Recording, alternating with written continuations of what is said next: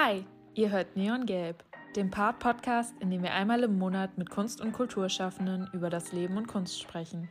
Wie sieht der Alltag kreativer Köpfe aus und was macht ihre Arbeit aus? Diese und weitere Fragen versuchen wir gemeinsam mit Part-Teilnehmenden zu beantworten. Schon auf unserer Webseite gecheckt, wann die nächste Part stattfindet?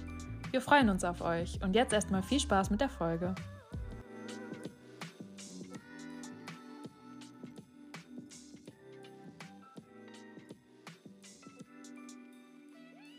Wir starten jetzt mit der ersten Folge von äh, Neon Gelb, unserem Part-Podcast. Und ähm, wir sind heute bei Josephine Adu im Studio, im Atelier.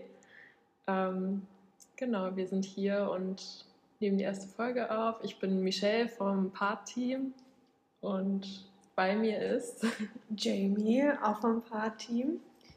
Und wir haben uns ein paar Fragen überlegt, die wir gleich äh, Josephine im Anschluss stellen werden. Genau, dann steigen wir jetzt, denke ich, direkt ins Gespräch ein. Erstmal schön, dass du die Zeit dir heute ja. nimmst, äh, ja, mit uns zu quatschen. Danke, dass du uns in dein Studio eingeladen hast. Wir sitzen hier in der Mainzer Neustadt ja. und haben, sind umringt von der Sonne. Es ist ein wunderbarer sonniger Tag hier. Ähm, genau. Kurz nochmal ein paar Facts äh, über Josephine. Also, sie war bei der zweiten Part im Juli 2022 dabei, ähm, hat eine Einzelausstellung, heißt Abriss, momentan in der Galerie Haus zum Stein. Nicht momentan, das war die Ausstellung zur, zur Part. Ach, genau. zur Part. Genau. Entschuldigung, Entschuldigung, ich korrigiere. Ähm, die haben vielleicht ein paar von euch dann schon besucht. Ähm, sie ist in der Basisklasse an der Kunsthochschule mit äh, Malerei, ähm, also ihre Malerei hat den Fokus äh, auf Farbe und die Farbwirkung. Ähm, ganz genau. Okay, ja, ja, ja, die Basisklasse ist schon eine Ecke her. Die sind ja quasi zwei Orientierungssemester. In der Kunsthochschule inzwischen bin ich in der künstlerischen Klasse von Anne Berning, mhm. also in der Malereiklasse. Genau. Okay, aber als kleine so. Rest hat, Rest hat genau, soweit gestimmt, ja, dass du sehr an Farbe orientiert genau, bist, dass du Fall. hauptsächlich im Medium der Malerei ähm, unterwegs bist. Ja. Und eben auf die Farbwirkung so deinen Fokus ja. legst, oder? Ja. Und ich finde euren Titel sehr toll. Der spricht mich auf jeden Fall an. Neongelb funktioniert. Ja, stimmt. Bei das passt mir ja, auch gut. Ja, auch ja, sehr ich, gut zu äh, deiner Arbeit tatsächlich. Gehe ich ähm, mit auf jeden Fall. Genau, also du hast du arbeitest ja in der Malerei. Ich weiß nicht, ob du dich selbst so als Malerin bezeichnen würdest auch. Ja, doch. Also ich würde mich schon auf jeden Fall als Malerin bezeichnen. Also äh, ganz zaghaft überschreite ich irgendwie auch so klassische Mal Malereimedien schon auch mal. Ähm, beim vorletzten Rundgang habe ich eine installative Malerei gezeigt, würde ich sagen. Also dass es sich schon irgendwie mehr um Objekte gedreht hat, aber nichtsdestotrotz ist immer noch als Malerei zu lesen. Und ja, doch. Das heißt, diese, diese installativeren ja. oder skulpturaleren Arbeiten, mhm. ähm, davon waren auch einige in deiner Einzelausstellung bei der Part zu sehen. Mhm. Ähm, solche Arbeiten mit Holz. Ja. Ähm, die würdest du auch als Malerei noch ja, bezeichnen, also eine erweiterte Malerei, oder? Ja, da würde ich sogar noch nicht mehr auf Erweiterung gehen, weil es ist ja schon eigentlich der Träger verändert sich. Ich habe dann irgendwie mal einen Träger, der mehr in den Raum zwar reingeht, aber fungiert trotzdem als Träger für die Malerei und unterstützt sie in der Form und in der Materialität oder widerspricht ihr auch zum Teil in der Materialität, dass das irgendwie dem Ganzen mehr Härte oder ja, Stärke, Härte, irgendwie mehr äh, diesen, diesen seichten, netten Aquarellmalereien ein bisschen mehr gegen, also, ja, gegen, gegenwirkt. Aber trotzdem ist und bleibt es ein Träger für eine Malerei. Deswegen würde ich schon auf jeden Fall das auch alles als mhm. Malerei deklarieren. Und du arbeitest ja hauptsächlich mit Aquarellfarben, ja. viel auf Papier, ja. Ähm, was ja auch eher so also da bei Aquarell denkt man eher so an weichere Farbübergänge, an sehr weiche, fließende mhm. Farben. Und das ist bei dir aber bei deinen Arbeiten nicht immer so der mhm. Fall, dieses Weiche. Also du ja. kontrastierst ähm, das Weiche auch mit sehr harten, knalligen Farben mhm. teilweise. Und genau das finde ich so spannend an deiner Arbeit. Ja. Ähm, also es geht auch viel um Gegensätze und um unterschiedliche Sachen aus der Farbe und aus den Farbkompositionen so rauszuholen. Ne? Ja, schon, beziehungsweise so die Wirkung auch. Mhm. Ähm, sowohl was so Fluss, also innerhalb von, ähm, von einem Farbraum oder von, von einem Bereich auf, auf eine Arbeit ist viel der Fluss irgendwie wichtig, aber dann trifft er wieder auf eine harte Kante und auf einen starken Übergang und dann schwächt sich das aber auch aus und es darf wieder fließen. Und irgendwie ist schon so dieser Kontrast dazwischen und aber auch rauszuholen, was die Farbe und auch das Aquarell kann. Also ja, man denkt irgendwie viel an so weiche, sanfte, wolkige Geschichten, aber es kann halt auch ganz anders und es kann sehr hart und direkt auf dem Blatt stehen oder auf dem Träger. Und irgendwie empfinde ich diesen Kontrast auch sehr als sehr wichtig und tragend in meinen Arbeiten, ja. Farblich, aber auch so gegenständlich, also was Härte, Weiche angeht. Schon. Wir hatten ja vorhin schon das Thema auch deine Farben, als wir angekommen sind. Und da hast du mir ganz toll erklärt, wie du deine äh, Farben anmischst. Ähm, magst du das vielleicht unseren Zuhörern auch nochmal erklären? Denn du hast eine ganz große Besonderheit, nämlich, dass du deine Aquarellfarben selbst machst. Ja, ja das ist für mich auch sehr wichtig. Ist auf jeden Fall so der Prozessbeginn. Also ich meine, ja, jede künstlerisch schaffende Person bezeichnet den eigenen Prozess, glaube ich, sehr, sehr unterschiedlich. Für mich ist es schon so der Beginn ähm, und auch die Möglichkeit, nicht nur irgendwie ins Unermessliche meine Palette aufzustocken und eine große Farbpalette zu schaffen, sondern auch mich selber zu begrenzen. Ähm, das heißt, mir selber auch schon Bewusstsein zu schaffen, mit welchen Farben arbeite ich jetzt irgendwie in den nächsten, ähm, in der nächsten Zeit ähm, und mir da sowohl Freiheiten zu ermöglichen, aber auch Grenzen zu setzen. Also auch selber mir selber mal einen Störer einzubauen quasi und mich aus meinem schönen grünen Gedüdel einfach mal rauszuholen. Ähm, das war so ein Mitanlass dafür, dass ich damit angefangen habe. Und es ist einfach zu einem ganz großen Teil von meinem generellen malerischen Prozess geworden und ist mir irgendwie sehr wichtig. Wenn ich ganz ehrlich bin, war es definitiv die Preisfrage, die mich als erstes dazu gebracht hat, meine Farben selbst anzu, anzufertigen, weil es äh, ja, der Kostenfaktor ist bei der Menge, die ich nutze, schon auf jeden Fall ähm, etwas größer. Und ähm, ja, wenn man, wenn man der Produktion von Farben ein paar Schritten abzieht, bleibt man irgendwie an, an den Materialien und dem Pigment. Und Pigmente kann ich ewig nutzen und ähm, ja, mir auch da eine große Vielfalt irgendwie ermöglichen. Hm. Ja. Hast du da einen Dauerbrenner?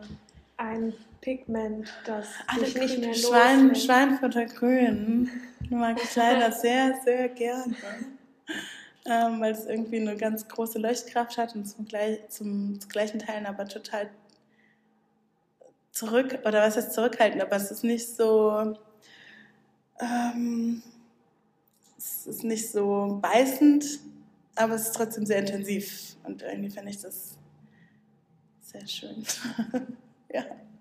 Ähm, wenn du so in die Farben gehst, hast du eine Inspirationsquelle, wo du sagst, da, da ziehe ich jetzt mhm. meine Ideen her, wenn es um die Farben geht? Also übersetzt du so Inspiration von außen irgendwie dann im Atelier in die Farben oder wie, wo lässt du dich mhm. inspirieren? Wo findest du Inspiration? Ja, also schon im Allgemeinen auf jeden Fall in meiner Umwelt.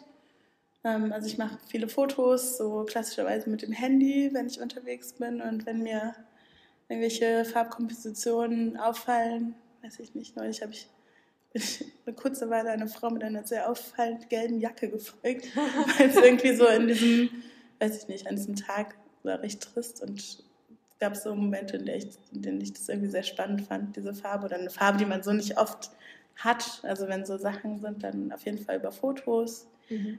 Ähm, ja, ganz selten, aber auch mal ein, auch so, oder was heißt, ist seltener geworden aus so einer ein bisschen gezielteren Arbeit mit, ähm, mit oder was ist, nee, ist irgendwie doof, aber ich habe eine Weile mit Farbkarten gearbeitet und mich da irgendwie durchgehangelt. Aber das habe ich aktuell verworfen, als es schon wieder intuitiver geworden gerade. Und es ist immer so ein, so ein Kommen und Gehen von Intuition und habe auch so Wissen, zum Teil erarbeitetes, zum Teil erlesenes Wissen oder gesehenes Wissen durch ähm, ja, das Angucken von Kunst. Ja, irgendwie sowas. Das heißt, so Farbkarten waren dann schon so konkret im, im Thema Farbe drin. Ja, jetzt gerade sind sie ehrlich gesagt im Atelier irgendwie verschwunden, deswegen arbeite ich mit denen. Und äh, ich habe es auch ein bisschen verworfen, weil es mir dann zu ja, so das Intu die Intuition finde ich irgendwie schon auch wichtig oder glaube ich, dass sie auch sehr zum Tragen kommt, auch in meiner Farbwahl. Und die war dann schon irgendwie sehr gehemmt dadurch, weil es dann schon sehr so, so durchgetaktet und sehr wissenschaftlich irgendwie war, zu gucken, was funktioniert wie. Und ja, auch das wieder so der Kontrast, glaube ich, gut Dinge zu wissen durch das eigene Arbeiten und so einen Bausatz zu haben, den ich abrufen kann. Und andererseits aber so eine Intuition, die mich einfach dazu verleitet, Dinge zu tun, ohne sie unbedingt immer zu hinterfragen. Ja, genau. Finde ich einen schönen Ansatz mit der Intuition. Ja. Da kommt ja sehr viel von dir selbst rein und auch so, ein, so eine gewisse emotionale Note, ja. oder? Vielleicht auch das. ja. Also haben die Farben für dich auch was mit Emotionen nee, und so Befindlichkeit? für mich gar nicht emotional aufgeladen, ehrlich gesagt. Ah, interessant. Ja, da habe ich auch vor einer Weile in einem Plenum mit einer anderen Klasse, hatten wir es irgendwie auch von Abhängigkeit von Wetter und Jahreszeit. Und das könnte man vielleicht, wenn man das wollte, wenn man eine Arbeit dem irgendwie zuordnen wollte, könnte man das versuchen, aber das würde sich dem widersprechen. Also für mich war tatsächlich auch Corona-Zeit, die für viele eine Zeit war, in der das Arbeiten sehr schwer gefallen ist oder sehr gedeckelt wurde von dieser ganzen schwierigen emotionalen Schieflage oder halt so, so sozialen Leben irgendwie eingedämmt wurde, äh, war das für mich so eine Hochzeit, in der ich, glaube ich, die Arbeiten oder die so Arbeiten gemacht habe, die man definitiv nicht in so eine Zeit, in so eine schwierige Zeit stecken würde, wenn man die emotional irgendwie zuordnen würde. Vielleicht auch, weil es so Ruhe gab. Ich, ich vermisse es nicht, wir müssen es nicht wiederholen, aber ähm, da auf jeden Fall irgendwie so, ich glaube, Ruhe und Raum geherrscht hat. Atelier war leer, man konnte nur zu zweit hier arbeiten. Ich mag das sehr, wenn viele Menschen hier sind, aber fürs Arbeiten ist manchmal gut, Ruhe zu haben. Da konnte ich mich irgendwie sehr auf Farben einlassen. Mhm. Deswegen ist es so, was die Emotionalität angeht, es ist sehr, sehr widersprüchlich, aber ja, würde man sagen, du brauchst, um ja, dich besser auf deine Arbeiten zu konzentrieren im Werkprozess mhm. eher Ruhe oder brauchst du irgendwie Musik dazu oder brauchst du wirklich den Trubel, weil das ist ja total unterschiedlich. Gerade auch wie du gesagt hast, ähm, Corona-Zeit war eher eine ruhigere Zeit. Mhm. Wie würdest du das für dich einschätzen? Das ist oft tagesformabhängig. Ähm, Manchmal brauche ich auf jeden Fall Ruhe und ich merke, wenn hier irgendwie dann mehr los ist. Wir haben ein Klassenatelier, wir arbeiten hier aktuell zu siebt. Ähm, wir werden mehr im nächsten Semester. Zum Teil, wenn viel los ist oder auch der Raum unruhig ist, fällt es mir schwerer zu arbeiten. Was schwierig ist, weil ich selber auch auf jeden Fall eine Chaos Queen bin. ähm, und manchmal tut es einfach gut, so Zerstreuung zu haben, während ich einfach ja, aber das ist sicherlich auch dieses zielgerichtete Arbeiten oder der Intuition folgen zu wollen. Ich glaube, wenn ich so intuitiv arbeite, ist Zerstreuung gut. Und dann ist es auch gut, wenn was los ist. Und dann höre ich auch gerne mal Podcasts oder ähm, Harry Potter. ähm, also ich mag es auf jeden Fall, irgendwie in irgendeiner Form mein Hirn zu unterhalten, dass da was passiert und ich irgendwie ähm, mein Hirn irgendwie arbeiten kann, während der, der andere Teil vom Hirn dann sich dem irgendwie sehr so hingeben kann. Ähm, aber es gibt auch Zeiten, in denen brauche ich Ruhe und dann arbeite ich vorwiegend abends und nachts. Und dann ist auf jeden Fall auch Ruhe gegeben, dadurch, dass irgendwie Lichtverhältnisse, was für Malerei eigentlich sehr wichtig ist, aber halt eben auch mal so Tages- oder es mehr mehr steuern kann, dann auch die Kontrolle darüber habe, woher kommt das Licht. Mhm. Weil einerseits ist Tageslicht wunderschön Und andererseits ist es manchmal schwierig, wenn es irgendwie so von einer Seite kommt und dann irgendwie nachts ist es alles in so einem bisschen sterileren Raum.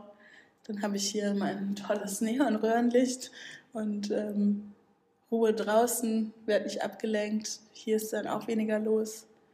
Das ist immer so, das kommt immer in so Etappen. In manchen, aktuell arbeite ich gerne tagsüber, aber es kommt wieder die Zeit, dann arbeite ich hier nachts und äh, genieße die Ruhe. So, ja. Das heißt, du hast jetzt nicht so eine feste Routine, wenn du sagst, es ist Atelierzeit, mhm. also nicht unbedingt Ateliertag oder Nacht äh, in deinem Fall dann, äh, dass du sagst, du kommst hier rein und machst dann das und das an Musik an und nee. hast so einen festen Ablauf für dich, sondern es ist jedes Mal ja, ist eigentlich anders und intuitiv. Definitiv, ja. Okay. Ja. Genau, dann haben wir uns gefragt, ähm, wie du zur Part gekommen bist. Also ja. wie ist deine Beteiligung letztes Jahr bei der Part zustande gekommen? Ähm, ja. Kannst du dich noch daran erinnern? Ja. ähm, ich war ja quasi bei der zweiten Part dabei, mhm. wenn mich nicht alles täuscht. Ja. Und in der ersten Runde waren einige Kommilitonen von mir dabei und Kommilitoninnen. Und auch Lisa Shaw, meine ich, mit der Galeriehaus äh, Haus am Stein. Und irgendwie hat es auf jeden Fall mein Interesse geweckt. Und dann war es so, dass ich absehen konnte, dass ich in dem Zeitraum für den nächsten Part selber eine Ausstellung habe. Und dachte, dann möchte ich gerne Part von sein. Ich möchte gerne Teil daran haben. Genau, dann habe ich euch angeschrieben und habe mich dann sehr gefreut, dass es geklappt hat. Und du also habe ja die Initiative ergriffen, bin auf euch zugegangen und fand es äh, schön, dass es funktioniert hat. Ja, genau. Du warst ja auch so schon als Besucherin dabei. Genau, oder? ja. Hast du da irgendwelche Highlights, so was, was dir im Gedächtnis geblieben ist ja. vom, vom, letzten Jahr in der Part? Mm, ich fand viele Momente. Ähm, also ich fand es irgendwie immer schön zu sehen, dass man natürlich äh, viele Kunsthochschulmenschen wieder trifft, als Ausstellende, aber auch als Besuchende. Ähm, und genauso spannend fand ich es auch immer, irgendwie nochmal die Mainzer Kunstwelt beleuchtet zu bekommen aus den Winkeln, die man vielleicht zum Teil noch nicht so gesehen hat oder dass es so zusammenkommt und man ja vieles sehen kann. Und ich war auch immer sehr froh, wenn ich auf der Part war und weitergekommen bin, als bis zur zweiten oder dritten Station, wo es dann irgendwie lecker Bier gab und ich tatsächlich viel mitgenommen habe, weil es irgendwie so ein Phänomen, dass man also, dass ich mir immer vornehme, ich ziehe es durch. Und dann ist es aber irgendwie überall so nett und man will irgendwie bleiben. Ähm, aber es ist irgendwie auch ich ganz glaub, schön. Ich glaube, das kennen die meisten, die schon ja, bei den Parks unterwegs waren. Das ist ja fast schon so eine, so eine, Challenge mittlerweile. Kriegt man alle Stationen durch oder nicht? Voll. aber es ist ja schön, wenn dann immer auch noch was offen bleibt ja. und man das vielleicht beim nächsten Mal mitnehmen ja. kann. Ja, total. Es soll ja auch einladen und zu verweilen, ja. sich das alles in Ruhe anzugucken, ja. mit den Künstlern, den GaleristInnen ja. Ja. in Gespräche zu kommen. Ähm, dafür ist es ja eben gedacht und ähm, gar nicht unbedingt den Anspruch zu haben, sich jetzt möglichst viel berieseln zu lassen. Ja, das stimmt. Mhm. Aber es ist trotzdem dann, wenn man so dann doch an Station 3 oder so hängen geblieben ist, man denkt so, ah, ja was war da noch? Genau. ja, Genau. Das heißt, du als Künstlerin hier in der Stadt hast trotzdem auch neue Orte jedes Mal mitgekriegt, kennengelernt. Ja, doch. Also ich fand ähm, gerade irgendwie, wenn äh, auch Atelierräume, die man irgendwie sonst nicht so besucht oder sonst nicht so begeht, das finde ich dann irgendwie schon auch spannend, dass man dann doch irgendwie merkt, ah ja, hier geht ja auch was und hier gibt es auch Orte. Ja. Hast du unabhängig davon so einen Lieblingsort in Mainz, wo du dich super gerne aufhältst, außer vielleicht so deinem Atelier oder? Mein Bett. Nein, mm, Lieblingsort in Mainz, an dem ich mich gerne aufhalte. Hm, sämtliche Cafés und alles, was grün ist. Also Stadtpark, Gonsenheimer Wald, Oberäumer Wald, irgendwie, ja, viel draußen. Oder ich versuche viel in den grüneren Ecken in Mainz unterwegs zu sein. Mhm. Bin ich auch notgedrungen. Weil Hund. und nicht Katze. genau, ja, weil ich einen Hund habe und dann bin ich einfach viel gerne draußen und das ist schön. Okay, also du ja. bist Hundemensch. Ja, also Katzen sind auch cool. Katzen sind auch sehr cool, aber ich bin definitiv ein Hundemensch. Ja, mhm. ich will mich immer für Hunde entscheiden. ja. Wenn man da so eine harte Grenze ziehen möchte. Ansonsten immer Tier. Es gibt ja Menschen, die dann richtig Hass Nein, nein, Hass habe ich nicht. Katzen sind auch super. Unsere Nachbarn haben Katzen, die mag ich sehr gerne. Die treffen wir auch oft im Flur und unser Hund kommt da auch inzwischen drauf klar. ja. Es wäre vielleicht noch spannend, der Punkt, erzähl uns was, was sonst niemand über dich weiß. Uh. Gibt es da irgendwas? Oh, ich bin ja ein sehr, sehr rätseliger Mensch. Ich erzähle ja sehr gerne, deswegen gibt es wenig Dinge, die Menschen über mich nicht, also Menschen, die mich kennen, nicht über mich wissen. Ein offenes Buch. Also. Ist so ein bisschen schon. Hm, was weiß man nicht über mich? Hm. Ich weiß nicht. Ehrlich gesagt bin ich, glaube ich, einfach ziemlich.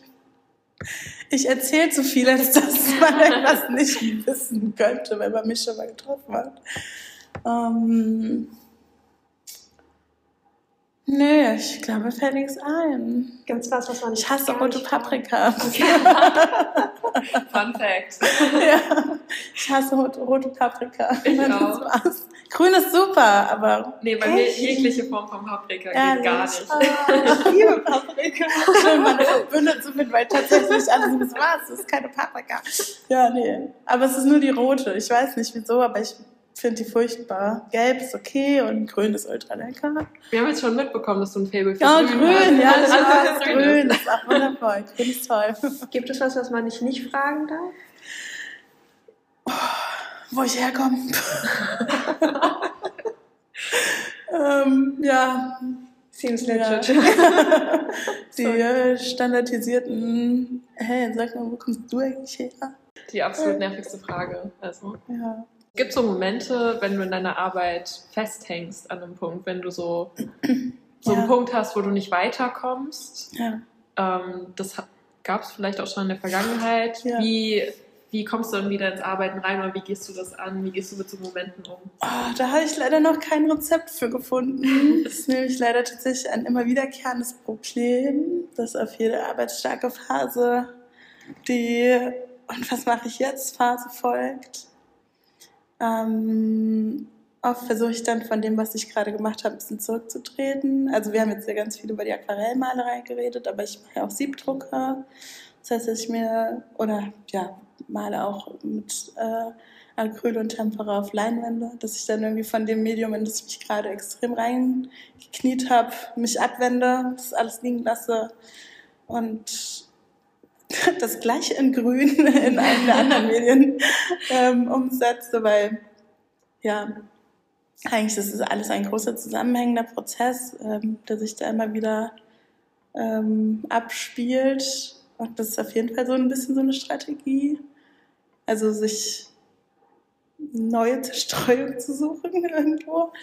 Ähm, aber so richtig ein Rezept habe ich dafür leider immer noch nicht entwickelt. Und oft meide ich dann das Arbeiten oder komme hierher, esse was, quatsch mit den Kommilitoninnen und gehe wieder. Das heißt, du sitzt es aus ich und irgendwann aus, genau, passiert dann wieder was. kommt es wieder, laufen, laufen die Räder wieder ineinander und dann geht es wieder los. Okay. Aber ich denke, das ist auch wichtig, sich die Pause auch zu gönnen und auch einzugestehen. Das habe ich auf jeden Fall inzwischen gelernt, dass äh, umso verbissener es dann wird, umso weniger funktioniert, sondern einfach mal mal ein Bierchen trinken mit netten Menschen und darauf hoffen, dass der nächste Tag der ist, an dem wieder alles gut läuft. Das ist auch gut, wenn immer ein bisschen ja. mehr los ist. Ne? Ja, genau. Das sind dann die Zeiten, in denen gerne was los sein darf. Ja. Du hast eben schon gesagt, du machst auch Siebdrucke oder arbeitest mit Tempera und Acrylfarben. Ja. Gibt es ein, eine Technik oder ein Medium, was du mal ausprobiert hast, wo du heute sagst, nie wieder mhm. und auf der anderen Seite deinen Favoriten, wo du sagst, das ist mein Alltime favorite das geht immer? Also Aquarellfarbe habe ich definitiv für mich gefunden. Und ich glaube, das wird noch ganz, ganz lange, oder ich hoffe es ganz, ganz lange weiter so für mich funktionieren. Das ist einfach die Leuchtkraft und ja, das, was, das Vermögen, das in dieser Farbe steckt. Und eine Sache, die ich probiert habe und von der ich mich echt abgewandt habe,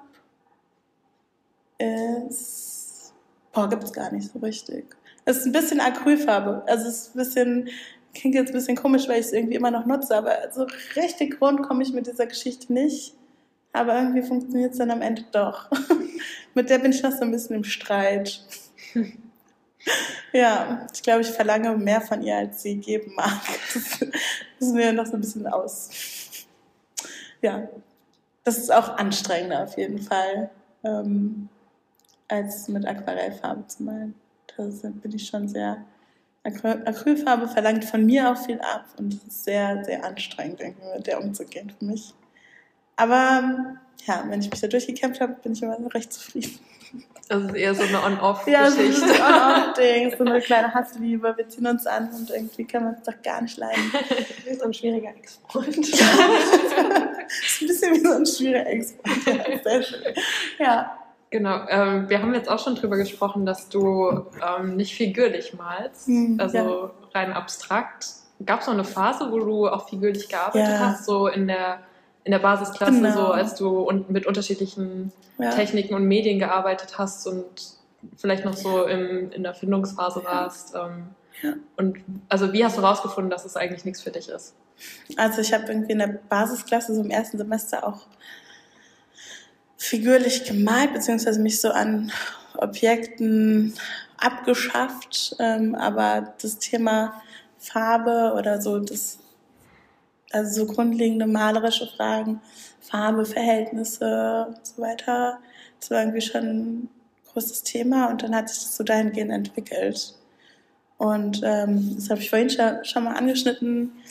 Inzwischen habe ich auch so ein bisschen, bin ich für mich am Erschließen, warum ich mich so da arg auch drin verbeiße, mich von, von Gegenständlichkeit fernzuhalten. Das glaube ich schon, dass ich irgendwie außerhalb vom Atelier ist schon viel los in meinem Leben, äh, so familiär und ähm, bin auf jeden Fall auch ein, ein politischer Mensch, habe Meinung und wie wir sie hoffentlich alle haben so. Ähm, aber ich habe gemerkt, dass das Atelier die Möglichkeit für mich eröffnet, so einen Reinraum zu haben, in dem ich einfach keinen auferlegten Lastern irgendwie frönen muss und auch andersrum, in denen ich nicht nichts und niemandem irgendwie Rechenschaft ablegen muss. Und ich glaube, dass durch, also zum einen ist das große Interesse an, an der Abstraktmalerei und aber auch die Freiheit, sein zu können, einfach ähm, kunstschaffende Person sein zu können, ähm, ohne irgendeine Aufladung in irgendeine Richtung. Ähm, das schätze ich schon irgendwie sehr. Und halt mich dem auch so zu widmen, was mich interessiert. Also, dass ich wirklich Farbe als Mittelpunkt meiner Arbeit nutzen kann. Mhm. Und ähm, das nicht, kann ich natürlich auch an einem Gegenstand, Gegenstand abarbeiten, aber mich dem so ganz hingeben zu können, ist, glaube ich, schon so der Punkt. Was war die Frage? Äh, ja, es ging um, um diese Abwendung von Ja, genau, okay. Dann war ich ja nicht so. Aber also, du bist ja. ja nicht die Einzige, die, ja. ähm, die so ähm, diesen Blick auf die Malerei hat oder auf die Kunst, ja. dass die Kunst eigentlich keinen Auftrag hat oder dass keine Agenda dahinter stehen muss. Das war jetzt keine Frage, es war einfach nur anschließend an das, was du gesagt hast, dass dass es ja so zwei ähm, unterschiedliche Sichtweisen auf die Kunst gibt, ähm, von Leuten, die sagen, dass sie immer politisch ist und immer aufgeladen ist und dann eben Leute, die sagen, dass Kunst eigentlich keinen Zweck zu erfüllen hat und keinen ja. Auftrag hat, keine Agenda dahinter stehen muss. Ja. Ähm, und da wirst ja. du dich wahrscheinlich eher dann. Ja, also ich muss gestehen, beide Pole zerren auf jeden Fall an mir. Ich ähm, stelle mir gerade irgendwie auch in letzter Zeit vermehrt die Frage, ob ich oder lasste mir irgendwie auf die Frage auf, ob ich als ähm, schwarze Frau in Deutschland, als Mutter nicht irgendwie doch äh, ja, einen, irgendeine Form von von Äußerungen meiner Arbeit treffen müsste. Ob ich nicht eine Möglichkeit, die mir geschaffen oder die mir, die ich habe, aufgrund der Tatsache, dass ich eine kunstschaffende Person bin, ähm, eine Möglichkeit nicht zu Nutze mache. Und dann komme ich aber immer wieder an den Punkt, dass es meine Ausdrucksform ist, auch einfach all das nicht sein zu müssen in dem Moment, in dem ich Kunst schaffe, sondern ähm, ja, mich selber dann halt eben nicht darauf reduzieren zu müssen oder beziehungsweise mich darauf zu reduzieren, dass ich einfach eine kunstschaffende Person bin. Und ähm, ähm, natürlich hat es schon irgendwo alles Einfluss, ganz klar, aber dass er nicht sichtbar sein muss. Das heißt, diese, Freiheit, diese Freiheit ist ja auch unheimlich ja. wichtig. Ja, aber ich stelle es oft auch in Frage, muss mhm. ich gestehen. Also es ist nicht so, dass ich äh, mir das so als absoluten Freifahrtschein verpasse und sage, das darfst du machen. Ich stelle es auch in Frage. Ähm, aber ja, fahre dann trotzdem so ein bisschen weiter. Ja. Mhm. Also ich bin auf jeden Fall gespannt, wie sich deine Arbeit so weiterentwickeln wird in der nächsten Zeit. Hast du irgendwelche Ausstellungen jetzt so? Wie sieht das Jahr bei dir aus? Ja. Steht da was Großes bei dir an? Also tatsächlich bin ich bald wieder in der Partei. Mhm. ähm, oder es ist zumindest der Plan, zusammen mit Lisa Shaw, die hatte mich angefragt, ähm, möchte ein Projekt beginnen aber das erzähle ich nicht so viel, weil das ist ihr Baby. und ähm, das ist ihr Baby und ich darf wahrscheinlich dabei sein. Und ähm, ja, dann wollen wir mit der Klasse auch auch demnächst an der Part teilnehmen und sind da gerade noch dabei, mit euch zusammen zu eruieren, wann das denn sein darf. Und Ganz exklusive ja, Infos. Genau.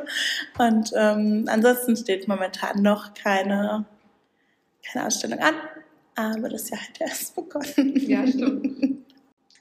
Wir freuen uns auf jeden Fall, ja. dass du wieder dann bei der Fahrt dabei bist. Mein Diplom. Ja.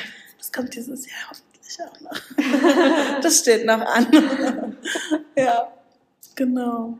Ja, sehr cool. Also wir freuen uns auf jeden Fall drauf. Und ähm, gibt es zum Abschluss irgendwas, was so Part noch mit auf den Weg geben willst?